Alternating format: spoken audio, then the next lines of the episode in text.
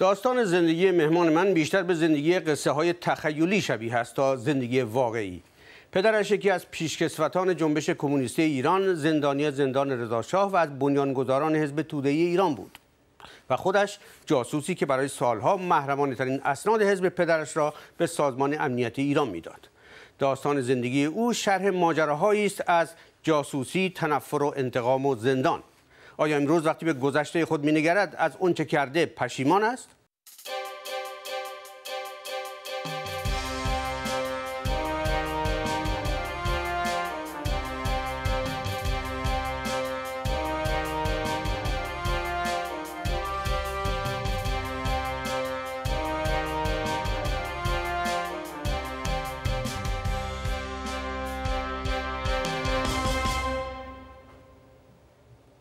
آقای حسین یزدی به برنامه به بار دیگر خوش آمدید.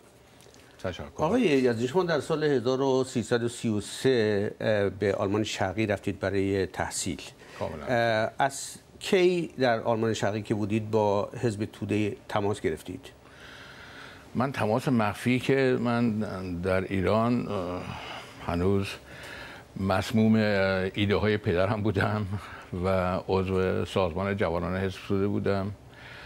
و موقعی که به آلمان شرقی اومدم مستقیم تهران آلمان شرقی که راه نبود اول به وین رفتم اونجا آقای ایرج اسکندری عضو هیئت اجراییه یکی از رهبران حزب از ما پذیرایی کردند و بالاخره من به عنوان پسر دکتر یزدی به هر جهت دیگه عضو حزب شمرده می شدم یعنی-, یعنی شما رو میشناختن از قبل با بله. علم به اینکه کی هستین و پدرتون کیه و اینا. خیلی راحت وارد حزب شدین. و از همون اول به شما مسئولیت هایی در حزب داده شد. مسئولیتتون چی بود دقیقا در حزب؟ ببینید مسئول... مسئولیت های حزبی موقعی شروع شد که رهبران از مسکو وارد آلمان شرقی شدند.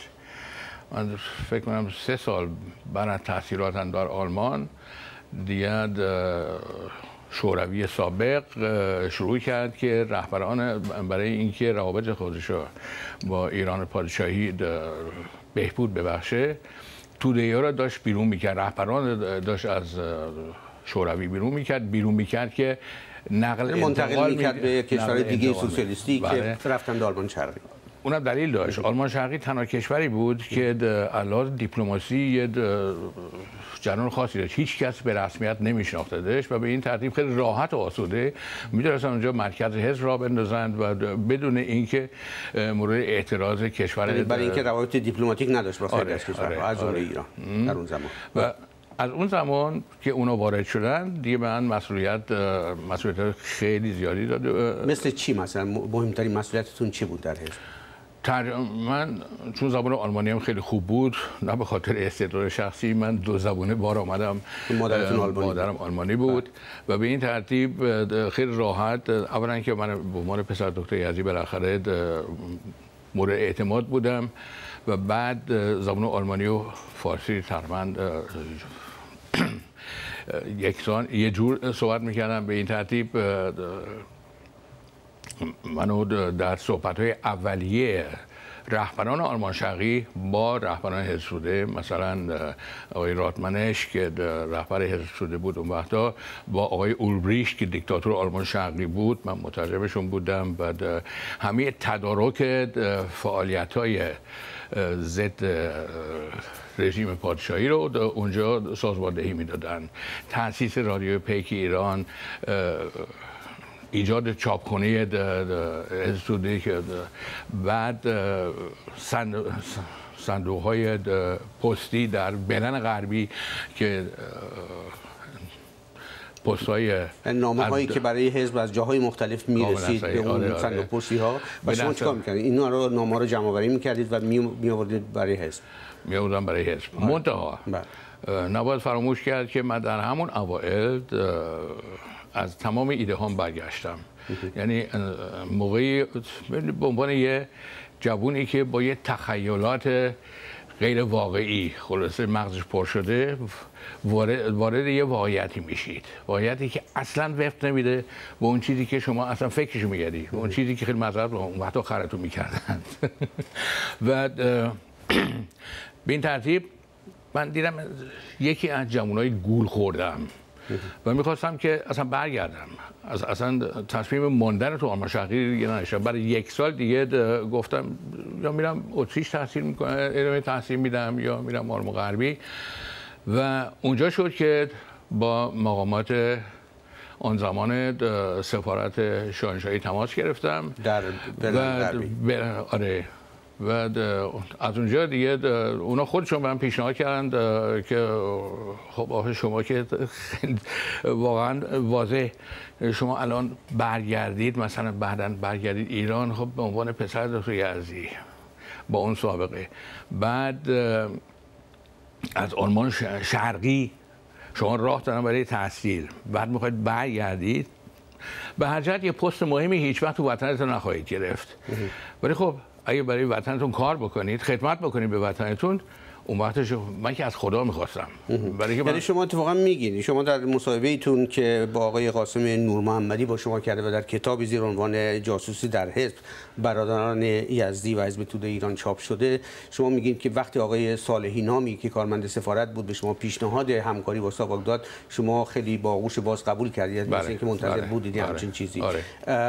خب شما میگین که سر خوردین و می‌خواستین برین در بخش غربی یا وین یا جای دیگه تحصیل بکنین. خیلی دیگه این کار رو کردن. یعنی اینکه خوششون نیامد با مرام حزب دیگه موافق نبودن و رفتن. ولی همشون جاسوس نشدن. شما رفتین جاسوس شد. یه جوری انتقام جویی بود یعنی انتقام جویی از این اولا از این از اینکه گول خوردم. بعد انتقام جویی دیگه هم بود چون به خاطر پدرم از وضعیت داخل رهبرانم مطلع بودم و می‌دونستم این دو دستگی و یه دسته کیانوروی یه دسته رادمنش و اینا خلاصه نجات دهنده ایران امتحان باشن. و به این ترتیب خلاصه یه حس انتقام و یه حس واقعا و خدمت به ایران. یعنی حالا سر مسئله به اصطلاح انتقام و خدمت به ایران برمیگرده. من سوالای بیشتری در اون زمینه از شما می‌کنم. ولی دقیقا وقتی که وارد ساواک شدید شما دقیقا چیکار می‌کردید؟ چه نوع اطلاعاتی و به چه شکل به ساواک می‌دادید؟ مراسلاتی که از ایران می آمد پستایی که از ایران می آمد اینا رو کپی می‌کردم. یعنی نامه ها رو باز می‌کردم. در میارن کپی می‌کردم اومد تا دستگاه کپی اومده. عکس برداری می‌کرد آره قضیه مال 50 سال پیشه.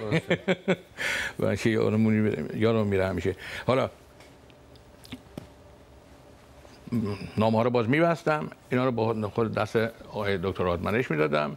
بعد خود اون کپی ها رو پست می‌کردم میفرستادم کلن اونم به از یه فرودگاه مخصوص بلن غربی که نکنه خلاص کنترل بشه. این فرودگاه تمپل هوف بود در بلن غربی. کاملا دست آمریکایی‌ها بود و پست اون پستخونه مطمئن ترین پستخونه آن زمان علاوه امنیتی بود. یعنی شخصا به کسی تحویل نمی‌دادید پست می‌کردید برای پست می‌کردم آره آره. شخصا که هر شش ماهی سه ماهی بالاخره و بعضی وقتا هم تلفنن با سرهنگ آراملو در تماس بودم. آقای سرهنگ آراملو وقتا مثل که دبیر سوم سفارت شاهنشاهی در مسئول سابق در اروپا بود. آره. بعدنش هم در اون کتاب هم نوشته شده. یه دفعه خود تیمسا علویکیات آمدن به آلمان و خیلی دلشون می‌خواست با هم ملاقات بکنم من خیلی افتخاری می‌دونستم. هنوزم افتخاری می‌دونم که بالاخره با نفر دوم ساز و امنیت وطنم خلاصه آشنا میشم. و خیلی هم زود به هم دیگه سمپاتی پیدا کرده بودیم و مثلا اینکه دیدارهای شخصی هم داشتم. بعد از آقای سارایی هم می‌دیدم. ولی ولا بیشتر وسیله پست بود. خب به غیر از نامه ها که تحویل می‌دادید چه گزارش های دیگه ای از داخل حزب همه همه اتفاقاتی که میافتاد. تاسیسات رادیو پیک ایران تاسیس چاپخونه نمی‌دونم احیانا صحبت های داخل کمیته مرکزی یا من عضو کمیته مرکزی نبودم ولی خب این اطلاعات رو چطوری می‌گرفتیم برای که شما به هر حال توی نه توی هیئت سیاسی بودین نه توی کمیته مرکزی بودین و این تصمیم ها و صحبت ها اونجا می‌شد. ولی شما اینا رو از طریق آقای رادمنش می‌گرفتین بیشتر. بیشتر دبیر اول حزب بود و کاملا صحیح. و, با شما بهش خیلی نزدیک بود. خانم ایشون دختر عموی بنده بودند و به این ترتیب اصولا رابط فامیلی هم داشتیم و من خیلی زیاد میبودم به شهر لایپزیگ و خونهش رو میموندم و اونجا بالاخره آقای رادمنش هم میومدم من با آقای ایرج اسکندری هم اونجا میومدن و خیلی از مهمونا که صحبت میگردم منم اونجا بودم. و اونجا خیلی چیزا دستگیر آدم می‌شد که در چیزای رسمی اصولا نمی‌شد اینا رو گیر آورد این اخبار رو. اون وقت با همه این صحبت ها شما تلاش کردید که به گاف صندوق منزل آقای رادمنش هم دستبرد بزنید و اطلاعات بیشتری از اون طریق خیلی سری و محرمانه هم به دست بیارین که بتونین به سواک بدین اون دیگه آخر تمام اون سناریوست که اون وقتی یه موجب دستگیری بنده شد. آره. ولی ولاد سالهای سال این چند سال شد دقیقا برای ساواک کار کرد فکر کنم حدود چهار یا پنج سال بود. آقای یزدی در مقابل این اطلاعاتی که به ساواک می‌دادید چی می‌گرفت؟ مزد می‌گرفتین دیگه درسته؟ سالهای اول نه. برای اینکه من فکر چیزی که نبودم فکر پول بود. بعدا یه مزدکی می‌گرفتم به خاطر اینکه مخارجی هم 300 مارک که در ماه میده برای شما. برای اینکه دائما میواستید سفرم بکنم دائما هم به راتمنی سر بزنم و به هر جهت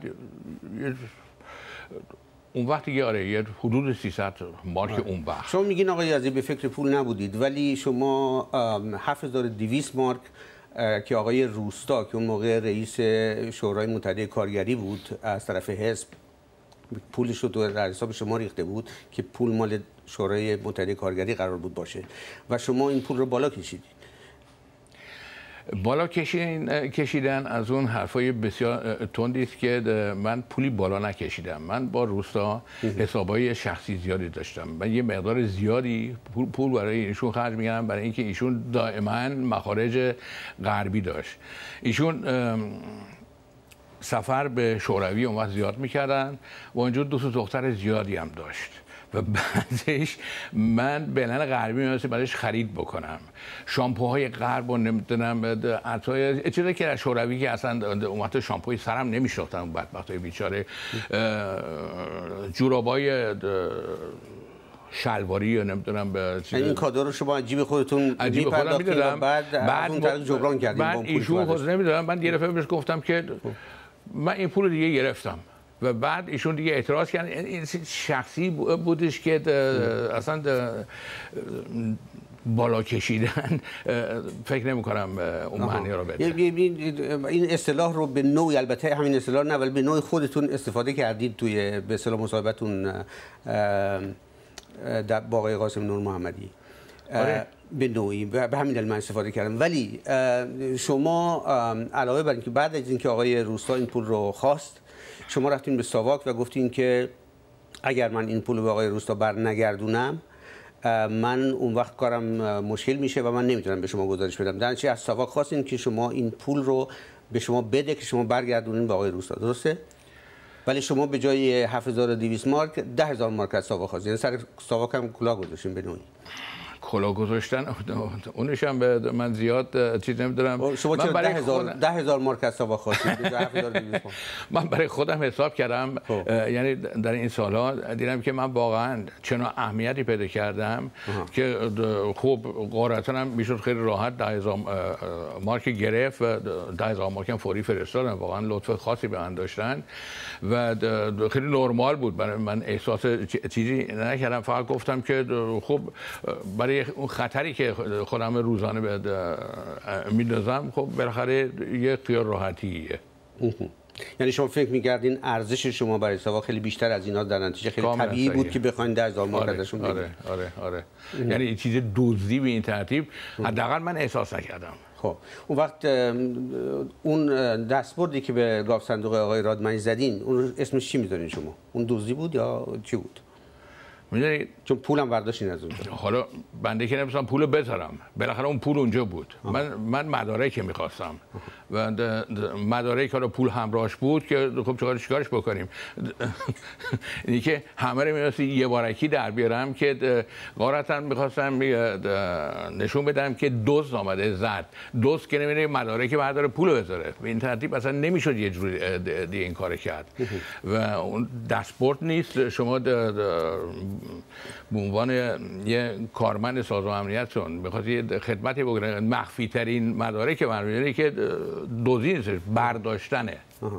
یعنی بخشی از کار حرفه‌ای جاسوسیه که شما داشتین برای سواک می‌کردیم منتهاش این هایی کردم که بالاخره نمی‌شد اسمش حرفه‌ای گذاشت. آها. یعنی خیلی دانشیانه بوده در واقع. اون بله. کاملا صحیح. خب حالا دقیقا توضیح بدین که چی شد که شما رو به شما سوزن پیدا کردن و شما رو بعد از اون دستبردی که به گاف صندوق زدید دستگیر کردن؟ خب خیلی راحت. من یه دو تا فیلم جنایی می‌دیدم یه جور دیگه عمل می‌کردم. و خب من با ماشین شخصی خودم با شماره غربی با اجازه مخصوصی که داشتم از مقامات آلمان شرقی جلوی خونه رادمنش بودم. یعنی ماشین تو اونجا پارک کردین رفتین تو. و به برادرم مسئولیت این دادم که گاف صندوق خالی بکنم که به من مربوط نشه. منتهاش موقعی که ماشین بنده تمام شب اونجا باشه و بعد خب همسایه می‌بینن دیگه این ماشین غربی باز اونجا دره و بعد همون صبح بالاخره همچین جریان اتفاقات خب فوری سراغ من بیاند مثلا واضحه من نمی‌دونم چرا اون فکرش نکرده بودم البته شما یک سابقه ای هم از قبل داشتید به دلیل اینکه شما رو متهم کردن که اون 7200 مارکی که به آقای رادمنش به آقای روستا برگردونده بودید دوباره تلاش کردید که اون رو ازش بدوزیم به نوعی. یعنی شما این رو رد می‌کنید ولی متهم شده بودیم که آقای متهم شکایت کرد. متهم نشده من آقای روسا ولی از شما شکایت کرد. شکایت کرد من خودم مترجم شکایت بودم. بعد اصلا هیچ پلیس اون وقتا هیچ گونه چیزی فقط موقعی که شکایت می‌کنن خب به شکایت بنویسن دیگه. حالا هیچ گونه چیز قضایی نشده. شما خیالتون راحت باشه. اگه چنانچه آلمان شرقی می‌تونست بنده رو به دزدی محکوم بکنه خب یه آبروزی بود. نه نمی... نتونست و ما رو بالاخره به خاطر مخل صلح بودن یا همچین چیزی اتهامی به شما زدن که شما رو زندانی کرد یه محکوم کردم به خاطر یه قانون خاصی دارند قانون حفظ صلح جهانی. حفظ صلح جهانی بله. و موقعی که شما به یکی از احزاب کمونیست که دائما در خدمت صلحند به اونا ضرری برسونید شما به صلح جهانی خلاصه آسیب رسوندید و به این ترتیب خلاصه اون قانون حفظ صلح جهانی خلاصه مصدره و محکومتون می‌کنن که حبس ابد و حتی اعدام هم توش هست. آها. خب شما رو دستگیر کردند و بعد محکوم شدین به چند سال زندان؟ ابد. ابد. ولی 16 سال زندانی کشیدید 16 سال زندان که من تا آخر عمر آلمان شرقی حتما نگرم می داشتم برای اینکه آلمان غربی بارها خلاصه می‌خواست من بخره. گفتن ایشون فروشی نیستند. یعنی اصلا پول اینجا مطرح نیست. علا حضرت اون واقعا هر سال در هر جایی که به یکی از کشور شرقی می‌رفت مثلا به شوروی همیشه داستان ما رو گوشت می‌کرد. آخر سری آلمان شرقی موقعی که روابط با ایران با ایران شاهنشاهی بالاخره بهبود بخشید. یعنی اصولا روابط دیپلماسی دیگه داشت برقرار می‌شد و اون وقتا محمد رضا دعوت کردند به بلند شرقی. گفتن تا حسین یزدی آزاد نشه من نمیام. و واقعا 24 ساعته خلاص آزادم کردند. یعنی اصلا خودشون هول شدند. که بعد البته ایشون دیگه نتونستن بیان به خاطر انقلاب. و شما آزاد شدید و بعدش رفتید ایران. رفتم ایران. اونم راه مسکو بردند. آقای دبیری دبیر سوم اون وقت سوار شاهنشاهی همراه بود. راه مسکو اینا کنک زدن. قارتا زندانی های سیاسی همیشه تحویل آلمان بلن غربی داده می شدن بنده رو استثنا گذاشتن برای اینکه از اون آبروریزی میترسیدن که یه خارجی رو 16 سال در مخوفترین زندانشون نگه داشتن و تبلیغات خصوص مطبوعاتی خصوصی خود وحشت داشتن. از بدیم بپردازیم به اون بخش دیگه علل به اصطلاح این کار جاسوسی شما. شما در جایی میگید که شما پدرتون رو زندانی کرده بودند و رهبران حزب از جمله شخص آقای کیانوری رو مقصر می‌دونستید که می‌خوان در حال سبب شدن که پدر شما رو به زندان بیاندازن و شما می‌خواستین انتقام بگیرید. ولی شما انتقام از آقای کیانوری نگرفتین. شما انتقام از یک عده اعضای معمولی حزب در داخل ایران گرفتید که بیگناه بیخبر از همه جا و اینا رو به دلیل اطلاعاتی که شما دادین گرفتن و بردنشون زیر شکنجه و زندان. شما وجدانتون راحت از این بابت؟ وجدان راحته. ببینید من که به خاطر انتق... چون 90 نفر در, در, در, در تشکیلات حزب در اصفهان رو دستگیر کردن و به دلیل اطلاعاتی که شما دادین. و شما میگید وجدانتون راحت از این بود. یعنی پس بنده مدارک هم اینقدر مهم بود که تاثیرگذار بود. و الان مدارک همینجوری بدید که کسی رو زندانی نکنن که چیزی نیستش که. ببینید شما سرباز جبهه عمر جبهه رو خلاصه داره تیراندازی می‌کنه و یکی رو بکشه مگه وجدان ناراحتی وجدان پیدا می‌کنه؟ دشمن شماست. بعد من به خاطر انتقام از کیانوری که برنگشتم در اول صحبتم گفتم من اصلا دیگه با کمونیسم اصلا اصلا این گول خوردگی این شما کمونیسم رو یا سوسیالیسم رو به دلیل این که میگین که چون خفقان بود و آزادی نبود و از این حرفا به حال ازش برگشتین. اون ایدئالی که شما فکر می‌کردین نبود وقتی رفتین آلمان شرقی و به نارضایتی خود آدمایی که ولی شما فکر می‌کنین با جاسوسی برای یک رژیمی که اون موقع خیلیا بهش اعتراض می‌کردن سازمان های حقوق بشری بین المللی بهش اعتراض می‌کردن که زندانهاش پر از زندانی سیاسی زندانیان رو شکنجه میدن احزاب همه بسته شده و یک حکومت دیکتاتوری برقراره. شما در واقع به خاطر آرمان دموکراسی خواهی و یک جامعه بهتر از اون چیزی که درش بودین این کار نکردین. به خاطر حفظ مملکتم. به خاطر خدمت به مملکتم. ما چه جوری فکر می‌کنین که از طریق لو دادن افراد که در کشورهای دیگه حقوق طبیعیشونه که چطور فکر بکنن آزادی بیان داشته باشن و نه تنها زندان و شکنجه نشن بلکه آزادانه فعالیت سیاسی بکنن. به همون دلیل اینها رو زندانی کرده بودند. و شما اینا رو چه جور خیانتی می‌تونستن بکنن؟ ببینید شما مثل اینکه دموکراسی غربی امروزی رو می‌خواهید با اون وقت 50 سال قبل مقایسه بکنید. شما اون وقتا اگه دموکراسی غربی رو در اون زمان در اون وضعیتی که ایران داشت با اون مرز شوروی با شوروی که دائما خلاص دلش می‌خواست به خلیج فارس برسه. بالاخره با آرزو رسید که خود افغانستان بگیره. ببینید من تقریبا می‌تونستم این سناریو رو به خودم تجسم بکنم که بالاخره اگه شده اونجا قدرت می‌گرفت اونا هم تقاضای کمک می‌کردن از اتحاد شوروی و اتحاد شوروی برای کمک بالاخره میراثی به ایران به چنانکه بالاخره آذربایجان رو هم یه مدتی گرفته بودن دیگه. یا کردستان هم نیمچه گرفته بودن. شوروی فقط یه چیز کشورگشایی داشت یعنی سوسیالیسم گشایی داشت. و ببینید در یعنی از این زاویه شما فکر می‌کنین که جلوی این کار رو گرفتین که حزبی مثل حزب توده یا احزاب مثلا چپ در ایران به حکومت نرسن که بعدا خیانت بکنن و جزء اقماد شوروی در بیان و ایران ملحق بشه به شوروی. ایران یعنی افغان... این بود دیگه. ایران افغانستان نشه. ایران البته اون وقت افغانستان مطرح نبود. ولی خب می‌بینید که اون اون خطر شوروی همیشه وجود داشت. و شوروی همیشه اون شما شما آقای از این بابت ناراحت نبودید که برای یک نظامی جاسوسی می‌کردید که پدر خود شما را زندان انداخته بود و تو زندان شکنجهش کرده بودن؟ ببینید من با عقاید پدرم انقدر مخالف بودم که قارتا خب برای خودم موجه می‌دونستم که بالاخره ایشون بزرگترین دشمن رژیم اون شده بودن. ببینید پدرم هیچ گونه تقصیر نداشت. بالاخره سوء قصد برای در 15 بهمن بود. که بود؟ بله آره آره. بالاخره فوری اومد حزب رو ممنوع کردن و پدرم رو گرفتن. پدرم از هیچ با خبر نبود. نگو آقای کیانوری خلاصه این داستان رو کرده ببینید که چقدر خلاصه در هم برهمی حزب اومده بود. اینی که خب ببینید موقعی که به خود شخص اول مملکت تیراندازی بشه و معلوم میشه که حسوده در کاره و حسوده واقعا خطرناکترین نیروهای چپ دیگه بعدا تشکیل شدند یعنی مجاهدین و نمی‌دونم فدایی اینا همه بالاخره مادرشون حسوده است.